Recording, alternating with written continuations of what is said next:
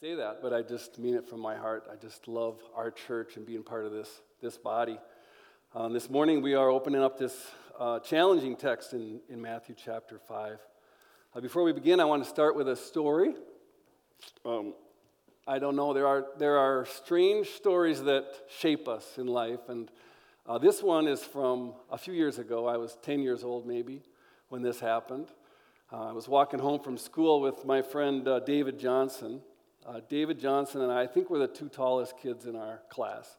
He was a big kid. His dad was six foot 11, and he was just a big guy, but a nice guy. And, and I don't know what happens in the mind of a 10 year old boy, but um, we're just walking down the sidewalk in direction of our houses, and all of a sudden, for some reason, I just make a fist and swing and punch David Johnson right in the gut. And I, I don't know why I did that, but I know it had something to do with pride and sin and just, you know, being an impish little boy. I don't know. And uh, I just remember looking into David Johnson's face. He didn't do anything, he just stared at me.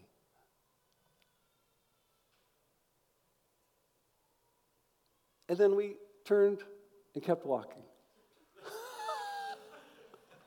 Isn't that crazy? I will never forget that moment. I never forget that moment. One, because of my stupidity, two, because of his reaction, but most of all, just how it made me feel. I felt like an idiot. It was so powerful what he did to me. And in this text, we see the power of reactions. Our reactions impact the people that we react to. Before we get to uh, chapter 5, verse 38, I just want to quickly walk through the context that brings us to this point, because these two last uh, paragraphs that we're going to look at are part of a, a long section in this great sermon, the greatest sermon ever preached here in Matthew chapter 5. In chapter 4, in verse 17, uh, Pastor Andrew has pointed out to us that before Jesus preaches his sermon, he's calling people to repentance, and he says, Repent, for the kingdom of heaven is at hand. Jesus is the king over a, an invisible kingdom. It is a powerful kingdom, but it's completely different than any kingdom. It's not a military kingdom. It's a kingdom where Jesus the king reigns over the hearts of people and transforms them and through them transforms the world.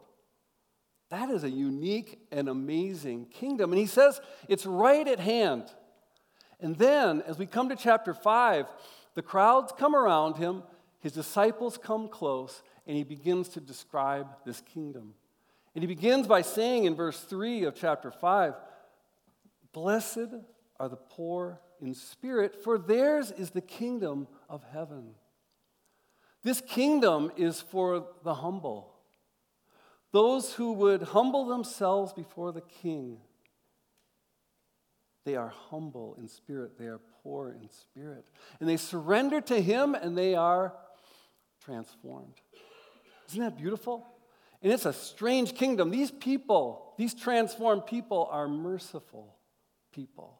They're people that love truth. They are people who are patient, they are pure in heart. They're called the sons of God. What a beautiful thing. What a beautiful kingdom to be a part of. And he walks through the description of this kingdom and the ethic of the kingdom.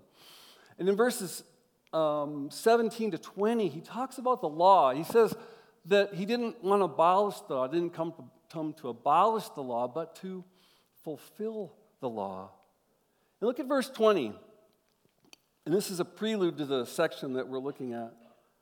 For I tell you, unless your righteousness exceeds that of the scribes and Pharisees, you will never enter the kingdom of heaven. What a crazy statement. How does our righteousness exceed that of these religious leaders that gave their lives to following the law letter by letter? How could we do that?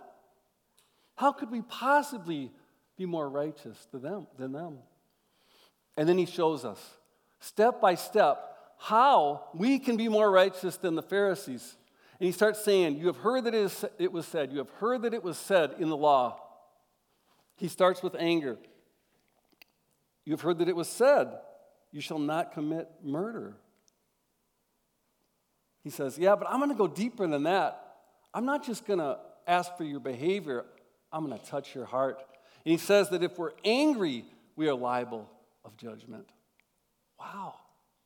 He goes deeper than the law, deeper than behavior, and he talks about the importance of the heart. The same with lust. You've heard that it was said you should not commit adultery. But I tell you, if you have lustful intent in your heart, you've already committed adultery. I want to go beyond just not sleeping with somebody who's not your spouse. I want to transform your heart. I want to deal with the lustful intent of your heart. The same with marriage. You have flippantly said you can write a certificate of divorce. You're not taking marriage seriously, you're following the law. But I want you to honor marriage. And I want you to be faithful in marriage. And then the text that, that Andrew preached last week oaths.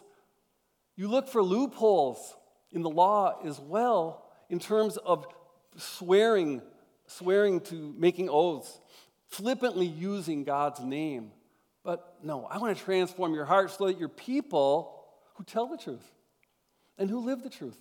You say yes and you do it. You say no and you don't. I want to transform you from the inside out.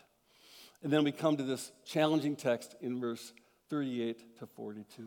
Let's pray together before we, we study this together.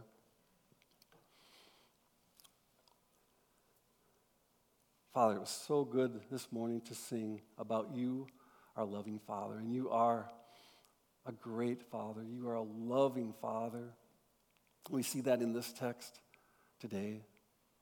You know us, you know our actions, you also know our hearts. We know, Lord, that you want to transform us from the inside out.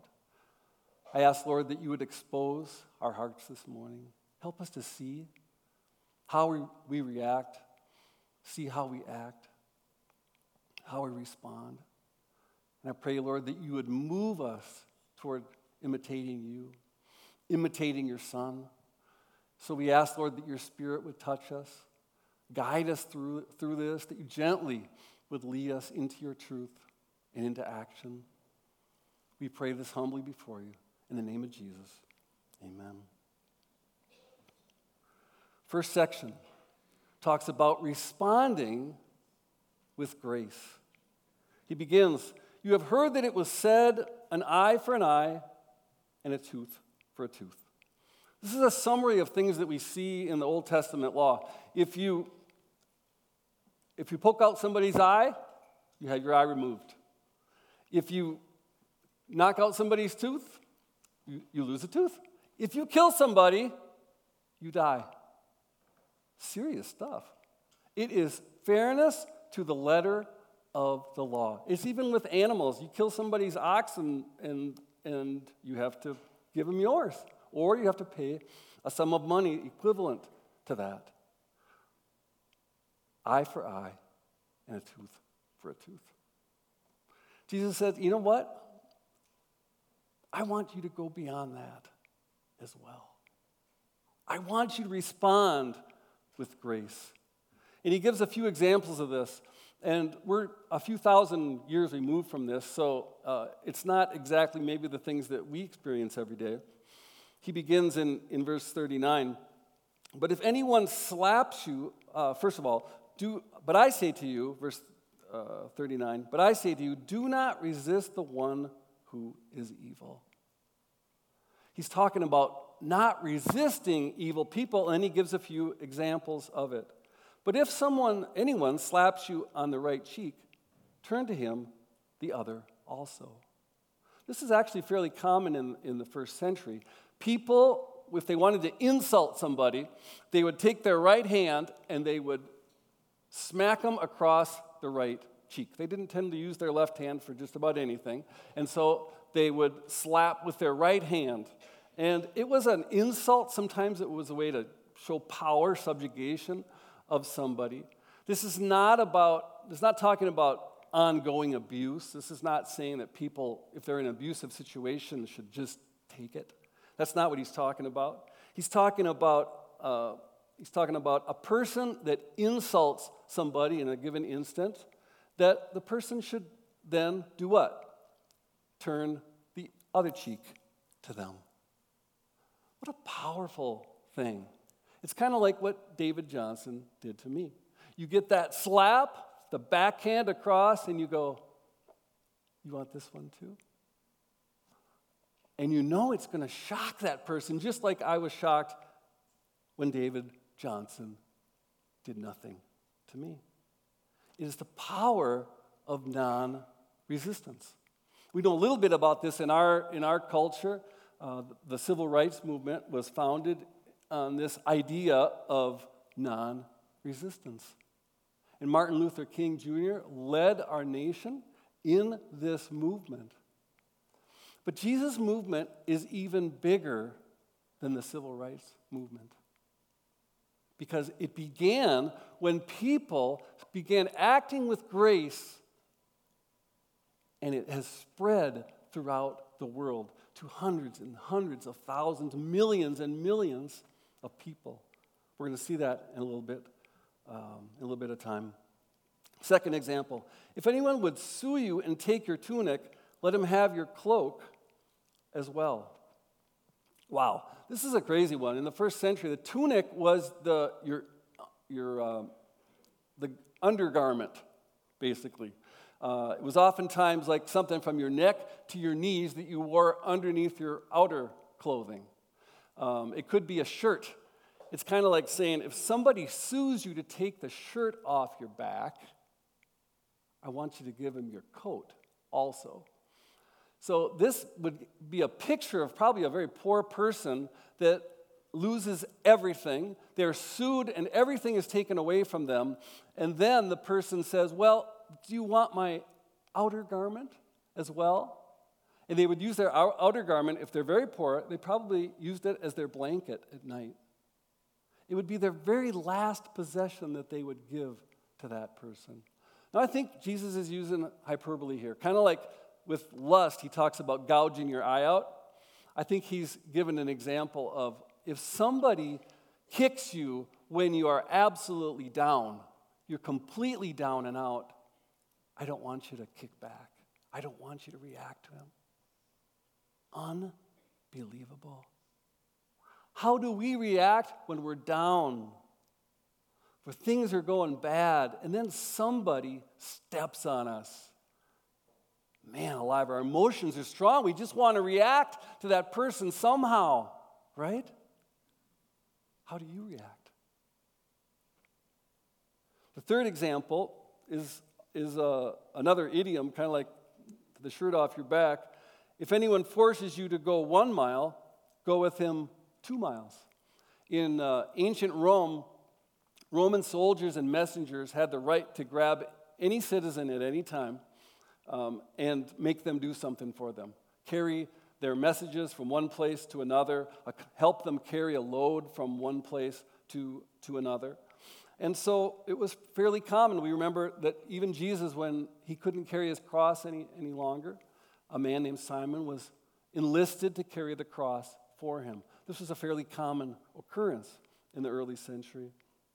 And so here he's saying if somebody who puts you in a, in a role of subjugation, asks you to, forces you to go a mile, say, Would you like me to go another mile with you? Reacting with grace. How do we react when we're insulted? When somebody kicks us when we're down? When somebody forces us to do something, how do we react? I've been thinking about that this week, paying attention to my, my reactions. You wouldn't know what? I've discovered I just am so defensive. I have such a desire for fairness. And in my heart, many times this week, I thought, well, that's not fair. That's not fair. And we're all like that, aren't we? But Jesus wants us to go beyond fairness. He wants us to go beyond payback. He wants us to be, go beyond rights, our rights. He wants us to release those rights for the sake of that person and extend grace. Jesus calls us to grace. And then he even ups the ante as he continues give to the one who begs from you. He's not talking here about professional beggars. We had a lot of those in Rio de Janeiro when I lived there for 20 years. Um, almost every stoplight, it seemed, in the urban areas had somebody begging. And a lot of times you'd find a child there that was begging, and your heart would just melt. But if you live there a while, you look, and over in the bushes, there's a mom or a dad or an uncle that has enlisted that child, put that child there. Um, it's really abusive, actually. It's a terrible situation. And we did not want to give money to the uncle or money to mom and dad, so we would oftentimes have little packs of raisins or crackers, and we would give this child food. And then they'd run over and just chomp the food.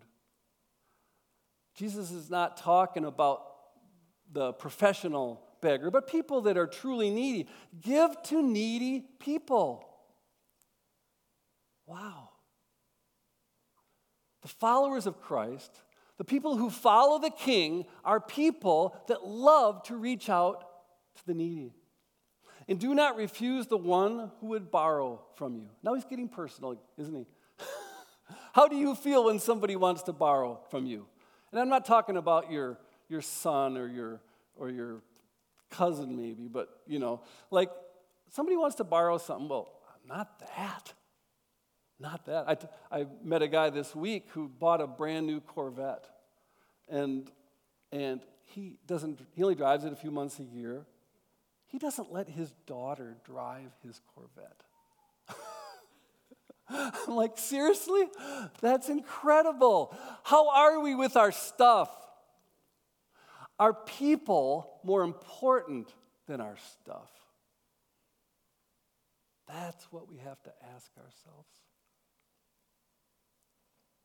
Jesus wants to transform us to the kind of people that respond with grace and give joyously to those in need and don't hold on to our stuff. That's a powerful king and a powerful kingdom. Our second section talks about us imitating God and his heart for evil people. Look at verse 43. You have heard that it was said, You shall love your neighbor and hate your enemy. So, this statement is interesting because the, the, the Old Testament law did say that, that you should love your neighbor. In fact, it says, says, Love your neighbor as yourself. So when Jesus was, was, said that, he was actually quoting from the Old Testament law. But the law did, does not say, hate your enemy. It didn't say that. But we have found records, uh, people have found records of uh, this saying in the New Testament times. Sometimes it would be, love your neighbor and hate the Romans. So you can see this Roman rule subjugated the Jewish people and other people, and they, they hated the Romans. And Jesus is calling them to a standard where they would even love the Romans. But I say to you, verse 44, love your enemies and pray for those who persecute you. Wow. Love your enemies and pray for those who persecute you. I, I um, was reflecting on my prayer list this week, and I don't have a single enemy on my prayer list. uh, I don't, I actually can't think of somebody that I would label as an enemy. But we do have difficult people in our lives, right? Complicated people. And here's an amazing thing God is in the business of touching and transforming complicated people, messed up people like me and like you, like all of us. This is what he does. And how does he do that? He loves them and he loves them through us. Love your enemies and pray for those who persecute you. Why? Look at verse 45 so that you may be sons of your Father who is in heaven. We will be known as God's children if we love our neighbors and pray for those who persecute us. In this section, we are supposed to imitate God. He continues, For he makes, God, makes his sun rise on the evil and on the good, and sends rain on the just and on the just, on the ju- unjust. Uh, people call this common grace. God gives and cares for all people, good people, bad people. He sends sun and rain and crops and cares for people. He is a gracious God. He's gracious to everybody, and His grace extends to all humans. He continues, For if you love those who love you, what reward do you have? That's not a big deal. Loving people that, that love you. Do not even the tax collectors do the same? Tax collectors were some of the most hated people in the first century. The Roman government gave them the right to collect taxes. They, they required a certain amount to go to the government, but they gave them freedom to collect whatever they wanted. And they filled their pockets with the money of the Jewish people as they collected their taxes, and so they were hated. He said, even those people that you hate, they take care of their people. They love their people. And even the Gentiles, he continues, uh, what more are you doing than, than, they, than they are? Do not even the Gentiles do the same? Non Jewish people, he was saying, do this. We need to do this as well. And he concludes with this statement You therefore must be perfect as your heavenly Father is perfect. Where did that come from? You need to be perfect as your heavenly Father is perfect? It's interesting, this word perfect can, could, could sometimes be translated mature but that doesn't make sense. Be mature like your Heavenly Father is mature. It could be complete, like, so be complete, whole, like your Heavenly Father is whole. In this context, I believe that he's saying, I want you to be like the Heavenly Father who sends sun and rain for everybody. A God who is loving. I want you to imitate him. Uh, Luke helps us out in Luke chapter 6. The same section in the Sermon on the Mount ends with these, uh, these words Be merciful as your Father is merciful. What he's saying, Jesus is saying that I want you to have the mercy of our Heavenly Father towards your enemies and those who persecute you. That is a challenge, but it is beautiful. A couple examples for us. One is Jesus Christ himself. 1 Peter 2 3. When they hurled their insults at him, he did not retaliate. When he suffered, he made not threats. Instead, he entrusted himself to him who judges justly. Jesus, when he was insulted, he did not retaliate. He did not seek payback. When he was suffering, he didn't, he didn't threaten people. He took it. He died. He rose from the dead and he tr- entrusted himself to his Father. Oh Lord, help me. And this is what we need to do. We don't fight back, we don't seek fairness. We give grace to people. We love our enemies as God loves his enemies. It's an interesting uh, uh, chapter in Romans, Romans chapter 5. We see three things in a row. It says, While we were still weak, Christ died.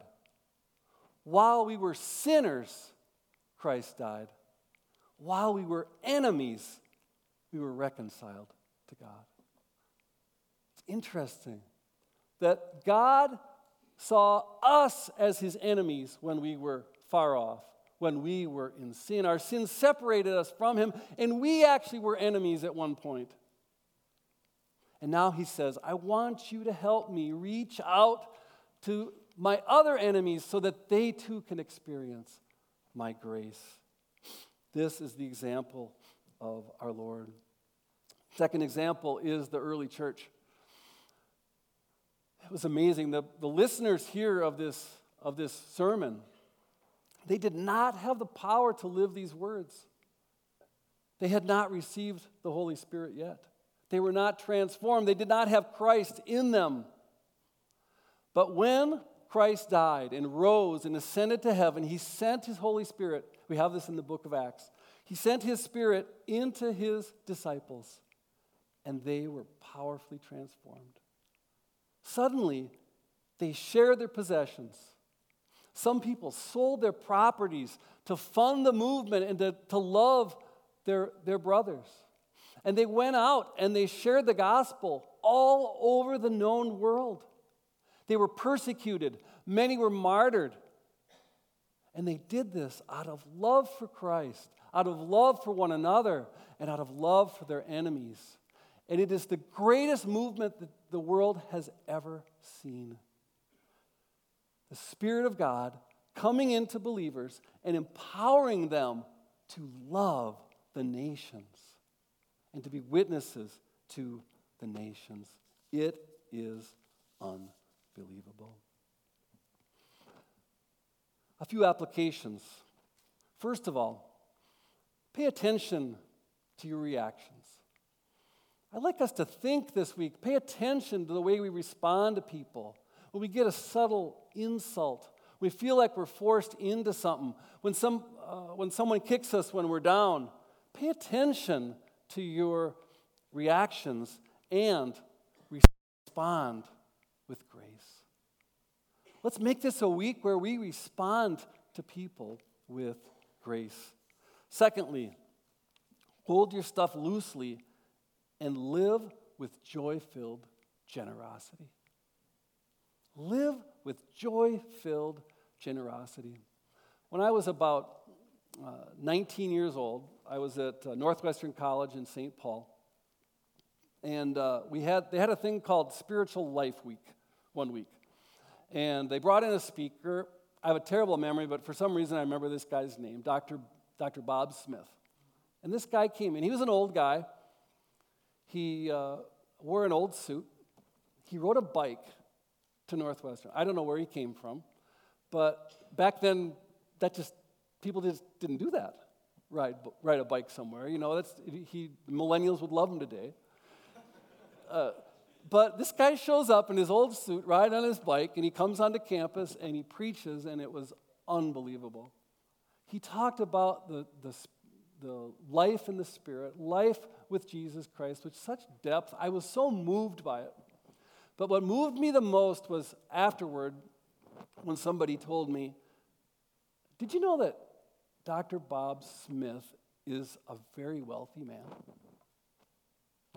I'm like, what? Yeah, he's a very wealthy man, but he and his wife choose to live in a very small, simple house. And they, they live very simple lives so that they can generously give as much as they possibly can. And I was like, wow. That explains something. Something about the depth of this Christian man. I was so moved by that. It's unbelievable. And I've been impacted by many joyously generous people. May we be people that don't hold on to our stuff, but release it out of love for God and love for people.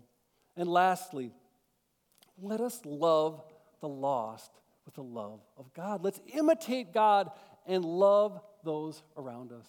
Collectively, we will come in contact with thousands of people this week.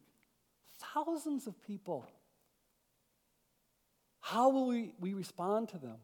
How will we talk to them?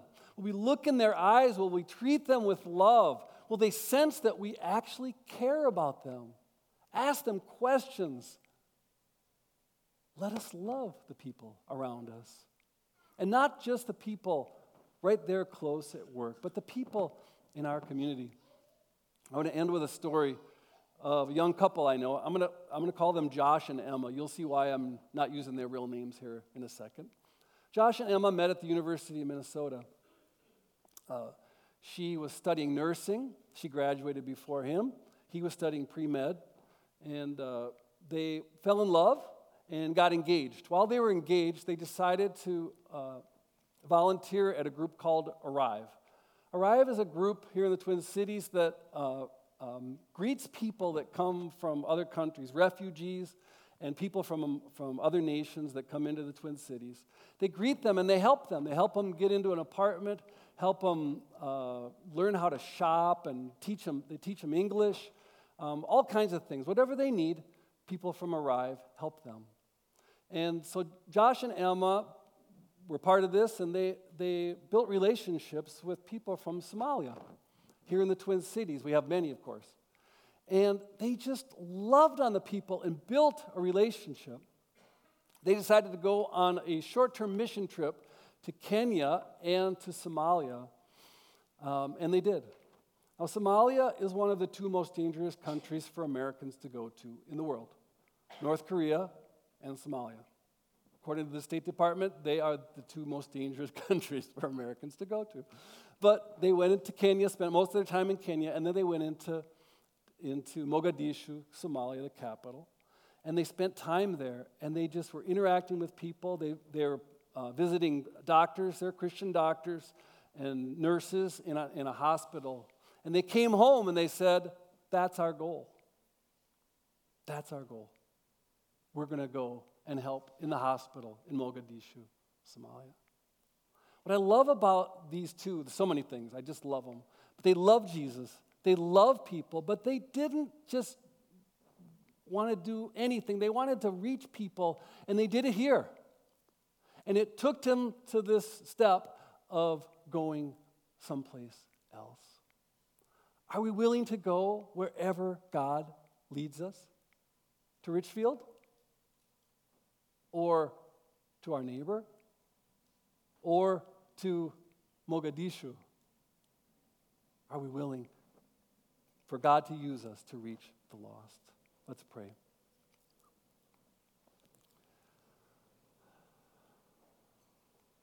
Father, this is a, this is a challenging text.